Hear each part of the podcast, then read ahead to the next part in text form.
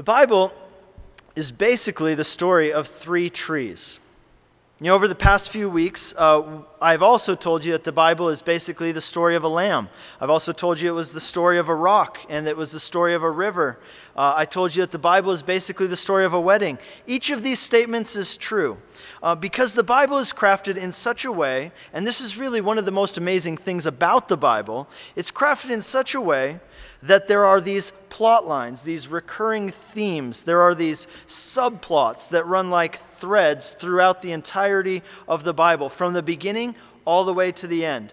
And, uh, and that's the reason why, uh, well, the reason that's amazing actually is because the Bible was not written by just one person who could have done all that himself. It, it, wasn't even written by a group of people who knew each other.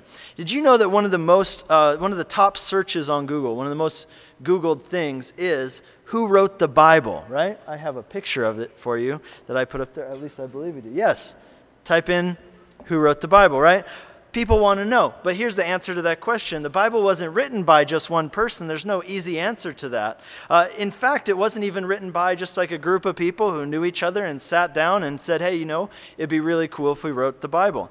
Uh, the Bible was written by over 40 different authors over a period of about 1,600 years. These authors wrote in three different languages, they wrote on three different continents. Most of them never met. They, they wrote as they they were inspired by God. And the end result is that we bring all these writings together and they come together to tell one unified, singular story. It's an amazing thing.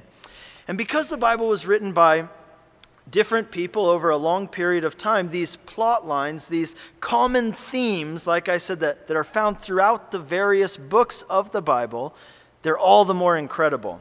And they bear witness to the fact that indeed this book is not just the creation of man, but it is in fact inspired by God. And what's really interesting, and this has been the whole point of our series actually, is that if you take each of these plot lines and you single them out and you look at just them by themselves, their story that they tell of that particular thing, uh, like the story of the lamb, the story of the rock, the story of the river, uh, each of these in a unique way tells the story of Jesus Christ. It tells the story of the gospel. It tells the story of the Bible in a little subplot, in a little plot line, in, in a unique way, which illuminates for us part of the reason why Jesus came and what God is doing and wants to do through our lives. So, uh, there are so many of these, by the way. We, we're only looking at five or six in this series, but man, you could find so many. And I would encourage you that as you read your Bible, keep your eyes open for these plot lines that are running throughout the entirety of it. Today, we are going to be doing our final study for our series in this, and this is going to be called The Story of the Tree. The Story of the Tree. If you would, please open with me in your Bibles to the book of Genesis. We are going to be doing what we have been doing each week, which is taking a journey through the Bible and looking at what the Bible has to say about this story of the tree. So, in the book of Genesis, at the beginning of the Bible, you know how it begins, right? In the beginning, God created the heavens and the earth. It's the story of creation, the story of how God created the universe with just His word. He spoke it into being. And in chapter 2, we see there that at the very pinnacle of the creation, God created man and woman. And this is what we read in Genesis chapter 2 from verse 8.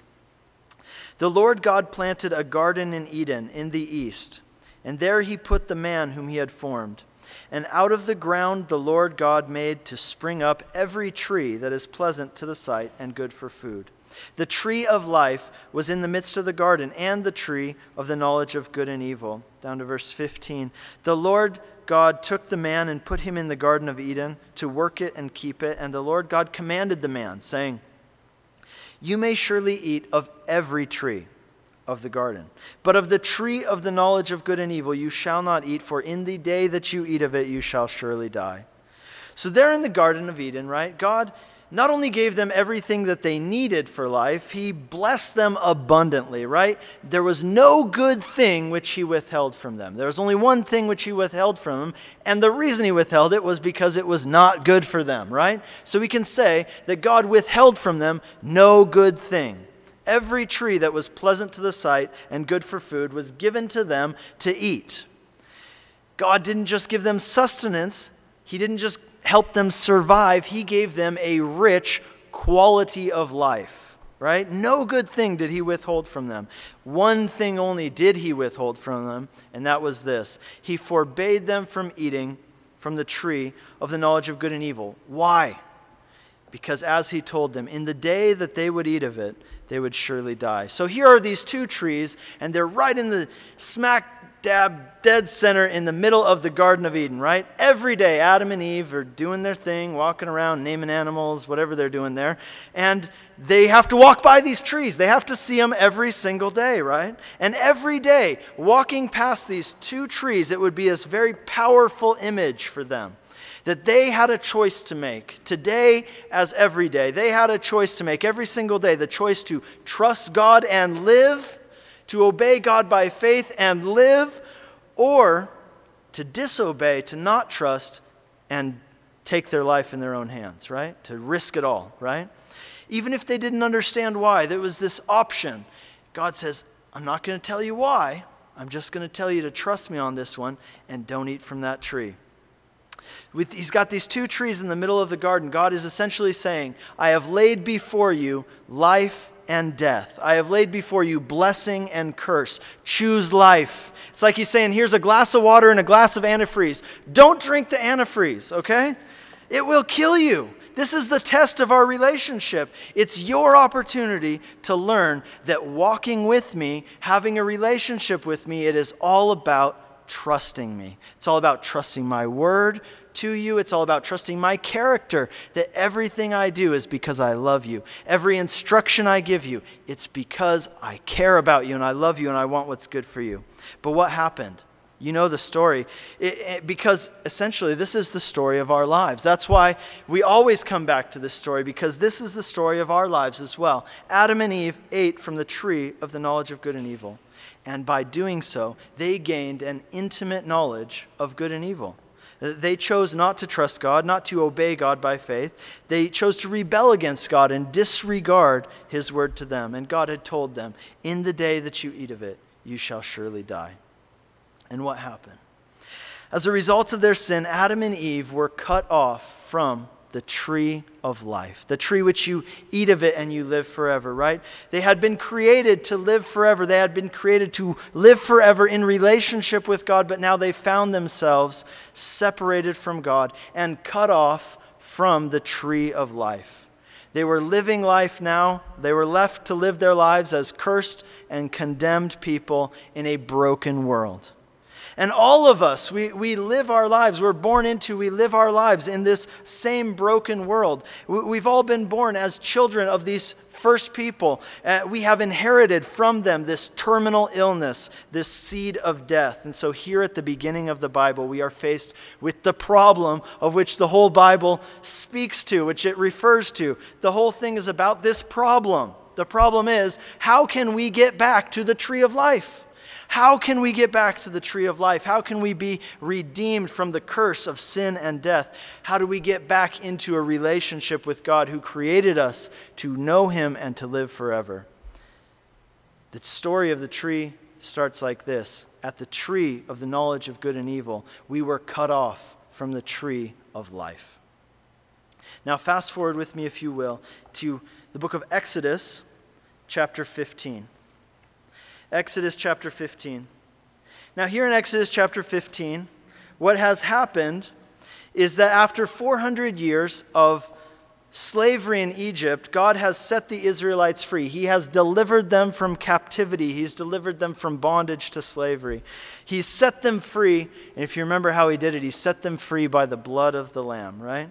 He brought them out of Egypt. He parted the Red Sea before them, and they crossed over the Red Sea. They left Egypt and they crossed over into the wilderness of Sinai, right?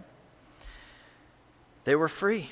It was glorious. It was wonderful. This is something they had been hoping for and praying for and dreaming about for generations. 400 years they were down in Egypt, and they knew that Egypt wasn't their home, that God had a promised land for them. And finally, their prayers, their hopes, their dreams, it's all answered. And here in Exodus chapter 15, at the beginning of the chapter, if you look at it, the first 21 verses are this song that they sing there on the beach, on the other side of the Red Sea. They stop and they take a moment to sing this song of praise to God. They're elated, they're excited, they're ecstatic.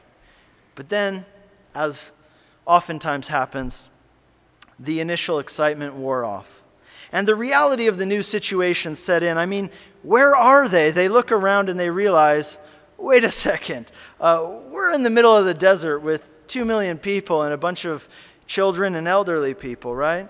Sure, it's fun to hang out on the beach and sing worship songs, but you can't stay there forever. They need to find shelter. They need to find food and water and sustenance for all these people who are with them. So we read in Exodus chapter 15, verse 22 Moses made Israel then set out from the Red Sea, and they went into the wilderness of Shur. They went three days in the wilderness and found no water. Okay, three days with no water. I don't know if you've ever been hiking and not taking water. I have. Uh, it's, it's a problem, right? But here's three days walking through the desert with no water. This is a problem. In fact, this is a crisis, right? Uh, any water they might have brought with them through the Red Sea, three days now on, it's gone. There's no water. They're, um, they're thirsty. They're marching through the desert, now on the third day, and they're truly feeling that death is breathing down their neck. And it probably started with a few children, you know?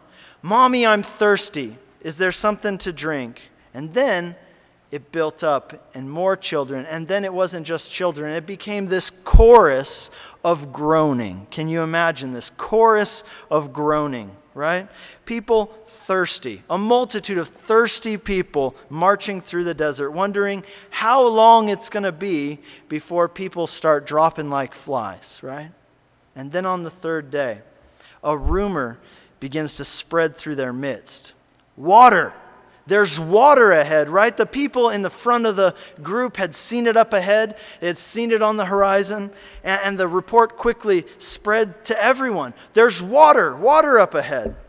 And as you can imagine, there must have just been this great stampede of people running to the water that they desperately need, that they desperately long for. And so they get to this lake. They're in the middle of nowhere, right in the middle of the wilderness. You can imagine they're just running into the water, they're diving in. But then guess what? They come up spitting and sputtering, right? Because the water is bitter. It's bitter water. They, they're so thirsty, and they get to this place where the water's not even drinkable in, in verses 23 and 24 there in Exodus 15. They came to Marah, but they could not drink the water of Marah because it was bitter. Therefore it was named Marah, which means bitter. And the people grumbled against Moses, saying, What shall we drink? What an interesting story, right? God uh, answers these people's prayers. He's had 400 years to plan this out, really, and of course, all of eternity before that. But God answers their prayers and He leads them out of captivity in Egypt, only to lead them on this march through the desert. And when they finally do get to some water, it's not even potable water, right? They must have been wondering, God, what's going on? Did we go left when you told us to go right? Did we mess it up? Are we, did we get off track? What, what's happening? I don't know if you've ever felt that way. You've stepped out and you've followed God. It, it all seemed glorious and amazing. You were so hopeful and excited about this new stage, this new journey that God was leading you on. But then you get there and it's hard. It's really hard, actually. It's incredibly hard. You've been expecting a promised land experience, and all you got was wilderness, right? Or how about this? Maybe you've had your own Marah type of experience. A situation, a relationship, a job, maybe even a ministry, which you expected to be cool and refreshing, only to find it bitter, not what you thought it would be. You know, we cannot overemphasize here what a great disappointment this must have been for these people. What a great letdown, a huge letdown, the bitter waters of Marah were for the people of Israel. And I think that we can all relate to this because we've all had situations in our lives that have been bitter disappointments. Bitter disappointments. And you wonder, why would God let this happen? Why would He let them get to the point of utter exhaustion and dehydration only to lead them to bitter waters. You know, one of the things I think is that I think God allows us to suffer bitter disappointments so that we will understand that this life is not the final stop, right? That we, we, so we will long for something beyond this life because truly this life is a mixture of sweetness and bitterness. But if there were no bitterness, we wouldn't long for heaven. But I think that's not the only reason God led them to bitter waters. Check this out. In verse 25, it says this Moses cried to the Lord, and the Lord showed him a tree. And he cast the tree into the waters, and the water was made sweet. The waters are bitter, the people are disappointed, but not only that, these people are dying literally of thirst. And so God shows Moses this tree. Now, the tree's been there all along, but God opens his eyes to see that which was already there. And the Lord tells Moses, Cast this tree into the bitter waters, and when he casts it in, the waters become sweet. Remember, what are we talking about today? We're talking about the story of the tree. At the tree of the knowledge of good and evil, we were cut off from the tree of life. But here in the wilderness, right, we see another picture of a tree. This is the tree which is cast into the bitter waters, which brings healing to the bitterness and gives life to the people verse 26, God tells them what the whole point of this experience was, why He designed this actually to be a practical lesson for them. And He says, Here, Here's the lesson, here's what it's all about. In verse 26, He says, I am the Lord your healer. Other translations say, I am the Lord who heals you. This is what He was bringing them out there to teach them. See, the wilderness is a place of learning. If you're in a wilderness place in your life, you need to know the wilderness is where you learn all the lessons. That's what we see for so much of Israel's history, right? Just as God healed the bitter waters of Marah, in the same way, God would heal their bitterness. God would bring healing to the bitterness in their lives, and He will heal the bitterness in our lives as well. How did He do it? He did it by casting the tree into the bitter waters. It was by casting the tree into the bitter waters that they were healed and made sweet. Now, we're going to return to that in just a minute and, and make some application. But, but before that, I want you to turn with me again to the book of Numbers. Numbers chapter 21.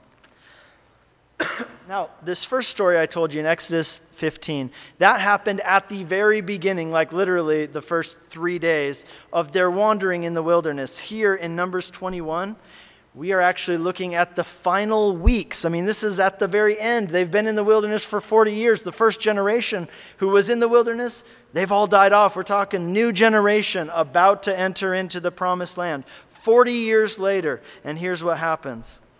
Uh, again, at this yeah, here's what happens. Let's just read it. Uh, chapter 21, Numbers, and I'm going to start in verse 4. Then they journeyed from Mount Hor by way of the Red Sea to go around the land of Edom. And the soul of the people became very discouraged on the way. And the people spoke against God and against Moses. Why have you brought us up out of Egypt to die in the wilderness? For there is no food and no water, and our soul loathes this worthless bread. Okay, for 40 years they've been in the wilderness. For 40 years, you remember that food that they had in the wilderness? It was manna, right? God gave them manna to eat every day in the wilderness. Now, manna, uh, it seems, was quite nutritious, but not very delicious. I tend to think that it was probably kind of like tofu, right? Like, you can eat it and not die, but nobody is excited about it, right? Like, even vegetarians are like, man, I don't even like this stuff. I've been eating it for 40 years, and my soul loathes this worthless food, right? Um, I mean, there's only so many things you can do with manna, right? I mean, you got like manna burgers and uh, manna soup, manna stroni. You can make, uh, this is my favorite, is manicotti. And, uh, and so, you know, but you get sick of it after a while. After a while, that's enough manna, right? You're ready to move on. You're ready to eat some, uh, some honey and, you know, some other stuff in the, you know, some grapes the size of basketballs and stuff like this, all the stuff that's waiting for them in the promised land. So they start to complain. And they say, you know what? This stinks. This is enough. I grew up eating this stuff. I'm ready. I hate this stuff. And I don't care, God, if this is your plan for it. I hate it. This is terrible. Yeah, you provided for our needs. Thanks. Great. But we hate this. We hate this worthless bread. Thanks for nothing, right? Well, check out what happens next. So the Lord sent fiery serpents among the people, and they bit the people, and many of the people of Israel died. Therefore the people came to Moses and said, We have sinned, For we spoke against the Lord and against you. Pray to the Lord that he may take away the serpents from us. So Moses prayed to the people. Then the Lord said to Moses, Make a fiery serpent and set it on a pole.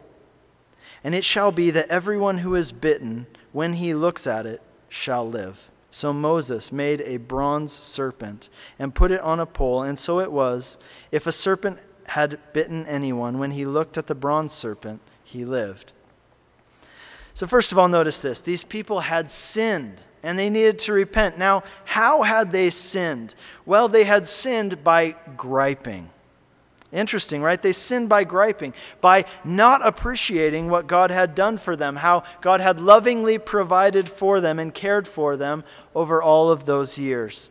You know, in Deuteronomy it says that in all their years in the wilderness, their feet never swelled. Now, the reason that's interesting is because swelling of feet is a sign of malnutrition. And that means this that, yeah, the manna wasn't the you know, tastiest food in the world, and they didn't have any spices to put on it, but they never lacked, right? They were never undernourished. So, anyway, they are not appreciating that. And, and I just want to say this we're coming up on Thanksgiving this week, and we need to kind of keep this in mind that everything we have is by the grace of God. And there is a point where complaining and griping and grumbling and not being thankful for what God has done for you and given you, that's actually sinful. That's where these guys were at. So, these poisonous snakes come into the camp and they bite the people and the people are crying out to God. They're repenting of their sin. And God tells Moses, Here's the way that the people are going to be healed from the bite of the snake. I want you to make a serpent out of bronze, and I want you to nail it to a pole. And I want you to lift that pole up high in the air. And anyone who has been bitten by a snake, if they will look upon that bronze serpent, they will be healed. Bizarre story, right? Just like, what? Right? I mean, what's up with this bronze serpent? And, and why isn't it enough for the people to just repent, right? Why isn't it enough for them to just apologize and turn from their ways? God could have healed them if they just repented, right? Why do we need the snake? What's up with the bronze serpent nailed to a wooden pole held on display for all to see in order to be healed? Well, fast forward with me again. This is where we started, by the way. Gospel of John, chapter 3. And let's read that again just to. Uh, just to make it clear what's going on here. There's this interesting story here that we read at the beginning. It's the story of a man named Nicodemus who comes to meet Jesus in the middle of the night. See, we read there in the text, in that first verse, that Nicodemus was a leader amongst the Pharisees and he was a ruler of the Jews. In other words, he was a, an important man, he was a connected man, he was political, he was, you know, higher up religiously in their, in their religious hierarchy. And he comes to meet Jesus in the middle of the night. Now, why in the middle of the night? Well, because Nicodemus doesn't want anybody to see him meeting with Jesus, right? He's interested in Jesus. He's interested in Jesus' message, Jesus' teachings. He's intrigued by Jesus, but he's worried that if other people see him hanging around Jesus, they're going to label him and think that he's one of them, you know, one of those Jesus freaks. So here's Nicodemus. He's, he's meeting with Jesus under the cover of the night, and Nicodemus says there in, in John chapter 3, verse 2, he says, I know that you must be somebody from God because you are performing miracles, and nobody could do the things that you're doing unless God had sent him. So Jesus comes back and tells Nicodemus, he says, Truly I say to you, Nicodemus, unless you're born again, you cannot see the kingdom of heaven. In other words, Jesus is saying, you Look, I know you came here to talk about miracles, but I want to talk about something more important. I want to talk about why I actually came. I didn't just come to do miracles, I came to do something more significant than that. I came so that you might be born again. And Nicodemus is like, Born again? you know, what's this crazy talk, right? What are you talking about? How can somebody be born again? And Jesus explains it to him like this, and this is where I want you to pay attention. John chapter 3, 14 and 15. Just as Moses lifted up the serpent in the wilderness, remember that? Even so must the Son of Man be lifted up, that whoever believes in him shall not perish, but have eternal life. How many of you can recite John 3:16, right? You've heard it, you've seen it written like if you ever drive up I-25, it's spray painted on something, you know, that kind of thing. Uh, you know, for God so loved the world that he gave his only begotten Son, that whosoever believes in him should not perish but have eternal life. But did you know that John 3:16 was spoken in the context of the story of the serpent we just read in Numbers chapter 21. The bronze serpent nailed to a pole, lifted high, so that whosoever had been bitten by a snake, whosoever had been poisoned and cursed to death, if they would look upon the snake in faith, they would be healed and made well, and they would live. In other words, that scene from Numbers 21, that strange story, that bizarre story of, of the poisonous snakes coming and biting the people so that they began to die, but then God provides a way for them to be saved. A bronze serpent attached to a wooden pole, hoisted up in the air, so that anyone who not only repents, that, that by itself wasn't enough, right? Not only repent, but look with faith upon the bronze serpent, they would be healed and they would live. You know what Jesus said there to Nicodemus? He said, Hey, remember that story? That weird story? We always, everybody thought that was a strange story. Guess what? That story is about me. Jesus is saying, That is the story of me right? That's a picture of the gospel. The story of the snake is the story of all of our lives. It's the story of my life, it's the story of your life. All of us have sinned. We've all been bitten by the snake, right? Remember in Genesis, the snake is a picture of Satan, right? We've all been poisoned. We've all been cursed. We've been condemned to die. But God, in His great love for us, He provided a way for us to be saved. Jesus Christ, nailed to a tree, lifted up so that anyone who would look to the cross, who would look with faith upon Jesus Christ on the cross, his death for our sins, they would be healed. They would not perish, but they would live. They would be set free from the curse of sin and death. And what's the significance of the bronze? Why bronze? Well, actually, if you do a little research, you find that in this area there was a lot of bronze mining at that time, and the bronze from this area was dark red in color. Jesus, as he, as he hung upon the cross of Calvary, he too was dark red in color, stained from blood, from the, from the beating he had received. The Bible tells us that by his stripes we are healed. Why a serpent? Because Jesus, he who knew no sin, became sin for us so that we might become the righteousness of God in him. You know, in the New Testament, the cross is referred to as a tree a number of times. In, in 1 Peter chapter 2, we read this He himself bore our sins in his body on the tree, that we might die to sin and live to righteousness. By his wounds, you have been healed. In Galatians 3, it says this Christ redeemed us from the curse of the law by becoming a curse for us, for it's written, Cursed is anyone who is hanged on a tree the story of the tree. At the beginning, I, told you that the Bible is basically the story of three trees, right? The tree of life, the tree of the knowledge of good and evil, and the tree of Calvary. We were created to know God and live forever. We were created to eat from the tree of life, but because we ate from the tree of the knowledge of good and evil, we were cut off from the tree of life. We were bitten by the snake, and the result was bitterness poison, a death sentence. And the great question that we faced at the beginning of the Bible, at the beginning of the sermon, was what? How do we get back to the tree of life? How can we get back to the tree of life? How can we be redeemed from the curse of sin and death? How can we get back to a relationship with God who created us to know Him and live forever? The answer to that question is found in the tree of Calvary. It's found in the tree of Calvary. That tree of Calvary, the tree which we cast into the bitter waters of this life, and it heals the bitterness and makes the bitter water sweet. The tree of Calvary to which the Savior was nailed, which it was lifted up so that all who would look on it and see, all those who had been bitten and cursed and poisoned by the snake, that they may look to it and receive healing and life. Because on that tree, he took upon himself our terminal illness, our sickness. He took upon himself the bitterness of sin. He took upon himself the poison and the curse so that he might remove it from us, that we might be healed and live. In the very last chapter of the Bible, the very last chapter of the Bible, Revelation chapter 22, we read this at the end of all things. This is the scene, right? Chapter 22, Revelation, last chapter in your Bibles.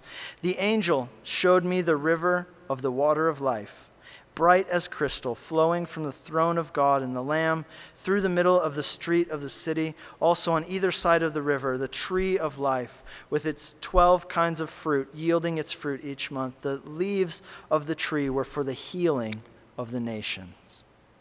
No longer will there be anything accursed, but the throne of God and of the Lamb will be in it, and his servants will worship him. Through the tree of life, we can be, I'm sorry, through the tree of Calvary, we can be reunited with the tree of life and the presence of God forever. So that's all interesting, right? It's cool how it all fits together. But what does that mean for you and me who are here today? What is that, how does that affect the rest of our day? How does that affect next week? How does that affect the rest of our lives? Well, first of all, here's what it means for you. If you're here today you need to look to Jesus. You need to look to Jesus to put your faith in him as Savior of your soul and Lord of your life. That is how you will be saved. That is how you will be healed from the curse of sin and death. That is the way that you can have eternal life. But what about those of us who have already done that. We've looked upon the cross. We've put our faith in Him. We've been born again. What does this mean for you? If that's you, if you're already a Christian, well, here's what it means. And this is so key to living the Christian life. In Colossians chapter 2, verse 6, Colossians 2, verse 6, Paul the Apostle says this He says, Just as you received Jesus Christ as Lord, so walk in him. In other words, in the same way that you received him, so carry on in him, so continue in him in the same way. How do you receive Christ? How did you receive Christ? You received Christ when you looked with faith upon the tree of Calvary, by casting the tree of Calvary into the bitter waters, right, of your life. Well, Colossians 2 6 says, In the same way that you received Jesus, that is the way that you also continue to walk in Jesus. That's the way that you grow as a Christian, by doing the same thing. That's the key to the Christian life. That's why we always come back to the gospel. We like to consider ourselves here at Whitefields a gospel centered church. What that means for us is that we're not here to give you tips and strategies for how you can do a do it yourself, make your life better. Our goal is to present to you Jesus Christ and Him crucified so that you may look to Him. And that is not only the way that you're saved, but it's the way that you grow in every area of your life. It's the way that you're healed from the bitterness in every area of your soul. Is there bitterness in your life? Do you struggle with bitterness in your heart, maybe towards another person? Do you have bitter regrets? Have you experienced bitter disappointment? The solution for you is the same solution as it was for the children of Israel at the bitter waters of Marah. You need to cast the tree of Calvary into the bitter waters of your life, into every area of bitterness in your life. And just as the tree healed the waters and made them sweet in the wilderness, if you will bring the tree of Calvary, the cross of Jesus Christ, into your situation, the power, it has the power to bring healing, has the power to bring sweetness to those places where there has been bitterness. For example, if you struggle with bitterness towards another person, the way to heal that bitterness is to bring the tree of Calvary into that situation. You know why? Because on the tree of Calvary, every offense, every offense, every hurtful thing that that person did against you, Jesus took it upon himself. And you know what he said? He said, It is finished. It's finished. He bore the weight of that sin. He drank the bitter water of that sin, even that sin which was committed against you. And he declared, It's finished. It's done. And that statement, it's finished, that doesn't only apply to the sins that you've committed against other people, it also applies to sins that people have committed against you. Did you know that in the Old Testament sacrificial system, when they would make atonement through the blood of a lamb, right? The way they would do it is that they would name, they would speak out every sin individually. They would declare it, right? And then after it was atoned for by the blood of the lamb, it was in essence, wiped away, paid for once and for all. That's what the cross of Calvary means for you and me. It means that we can actually let go of bitterness towards other people because Jesus paid the price for that sin. It was dealt with. Not just your sin, but other people's sins as well. That means that you can let go. You can move on. You can let go of what's been done to you because Jesus took those offenses upon himself on the cross, and it is indeed finished. You can let go of the bitterness. Ultimately, bitterness in our lives, you know what it does? It, it doesn't do anything but poison us from the inside. If you will bring, though, the cross of Jesus Christ, and see that He has truly dealt with sin once and for all, that it truly is finished, you can let go of bitterness towards other people because of how they've offended you. What about bitter disappointments? Have you suffered bitter disappointments? If you have suffered bitter regrets, you say, you know what? I so regret what I've done. I've blown it. Here's what you do cast the tree of Calvary into that situation because the cross of Jesus Christ, you know what it is? It's the ultimate proof that God loves you and that He is for you. That He is able and He is willing to work all things for the good of those who love Him and are called according to His purpose. He's able to redeem bitter regrets, He's able to bring sweetness out of bitter disappointment in order to be healed, in order to, make, to be made whole in every area of our lives, we need to look to Jesus, the serpent nailed to the pole and held up for us to see. In the same way that you received him, so walk in him. You look to him in order to be saved. That's the same thing that you must do each and every day as you walk with him. Look to the cross. And here's the practical takeaway for you guys today bring the cross of Calvary and all of its implications into every situation, every relationship in your life. He loved you. The cross is the proof of that. Love others, right? He forgave you. The cross speaks of that. Forgive others. He died for your sins so that you would no longer be a slave to sin. So walk in freedom and liberty. It's finished. Every day, look to the cross and receive healing and life. Look to the cross, the place where Jesus took your curse upon himself in order to provide a way for you back to the tree of life in the presence of God forever. And there's one last thing I'd like to say. One more part of this story of the tree that I'd like to share with you. In Psalm 1, the first psalm, we read this Blessed is the man who walks not in the counsel of the wicked, nor stands in the way of sinners, nor sits in the seat of scoffers. But his delight is in the law of the Lord, and on his law he meditates day and night. He will be like a tree planted by streams of living water that yields its fruit in season, and its leaf does not wither. Here's what happens to you. If you're a person who spends every day looking unto Jesus, you will become like a tree planted by streams of living water. Now, think about that image strong, healthy, fruitful, and full of leaves. That's what I want you to be full of leaves. You know why? You know what leaves do? Leaves provide shade. And you know what shade does? Shade provides relief from the heat. Think about how nice that would be in the wilderness of life, right? Relief from the heat. It, it, provides refreshment for the weary. And that is the kind of person that you will be if you walk every day in the same way that you received him. If you walk in Christ the same way that you received Christ, by looking to the tree of Calvary, by casting the tree of Calvary into the bitter areas of your life, you will become like this, like a tree planted by streams of living water, fruitful healthy, and a person who is a place of relief and refreshment to the weary. And that's my prayer for you today. That this day and every day you would look upon Jesus crucified for you, that you would bring the cross of Calvary into every area of bitterness in your soul, so that you would not only be healed and made whole, but so that you could even become a tree planted by streams of living water, giving refuge and refreshment to the weary. Amen? Let's stand and pray. Lord Jesus, thank you that you are that for us, Lord. You are a refuge. You are a refreshment from the, the weariness of this world, Lord. For weary people, we can come to you. All of us who are heavy and burden or heavy laden and burdened, we can come to you and receive refreshment. Lord, make us those kinds of people. Help us to look to the cross this day and every day. And Lord, I pray for all those situations. Each of our lives, Lord, there are these situations that we need to bring the cross into. There are these bitter waters that we need to cast the tree of Calvary into that they might be made sweet. And Lord, we pray that you would do that work in our lives.